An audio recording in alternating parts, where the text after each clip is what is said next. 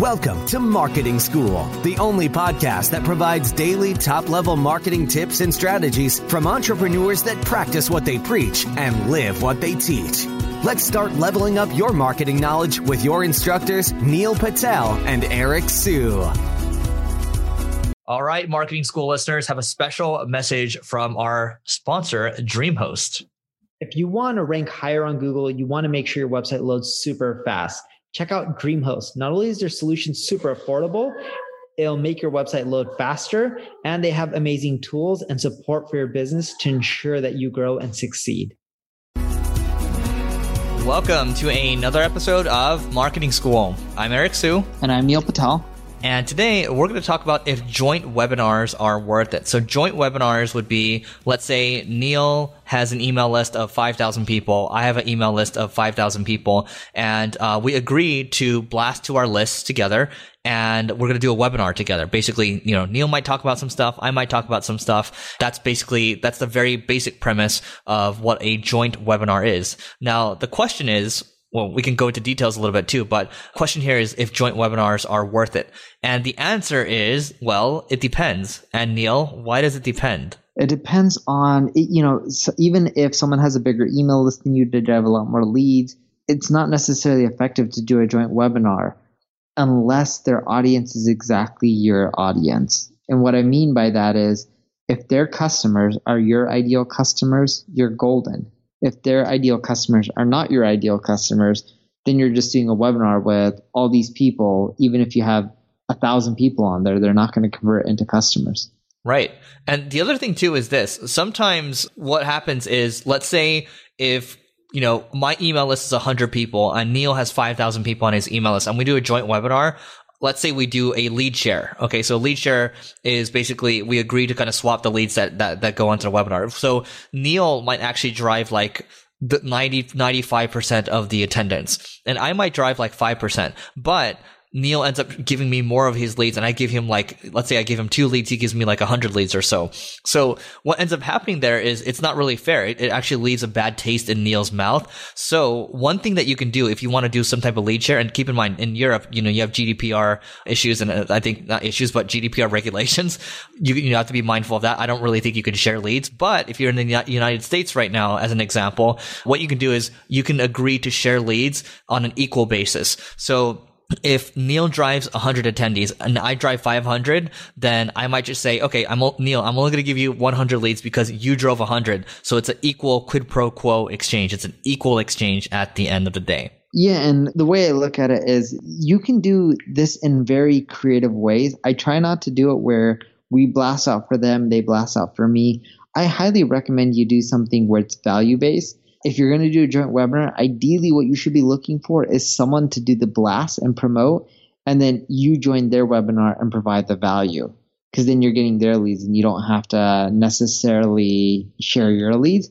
And in essence, that's still joint. Even if you don't have a big brand, this works. If you look at most decent companies out there, decent sized companies, they'll do webinars on a regular basis.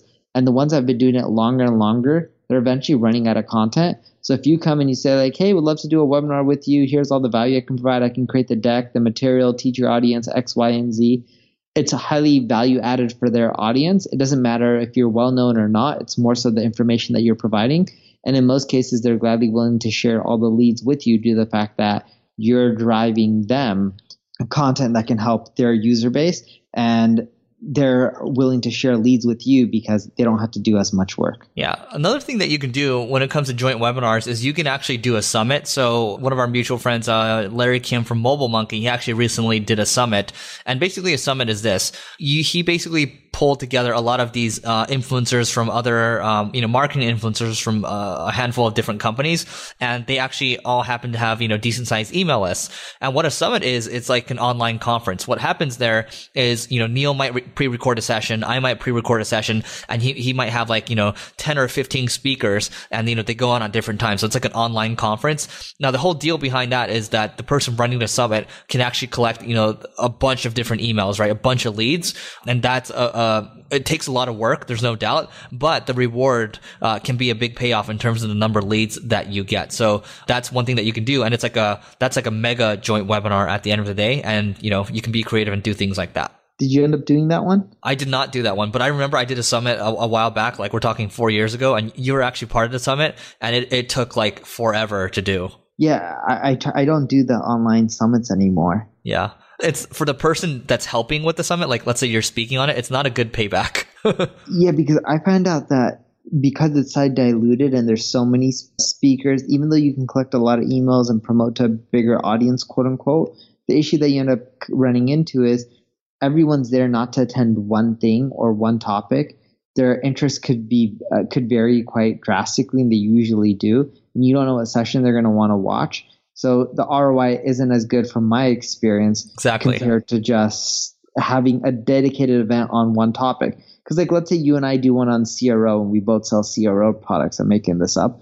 At least when you get people to register, they're 110% interested in the topic of CRO and your specific presentation.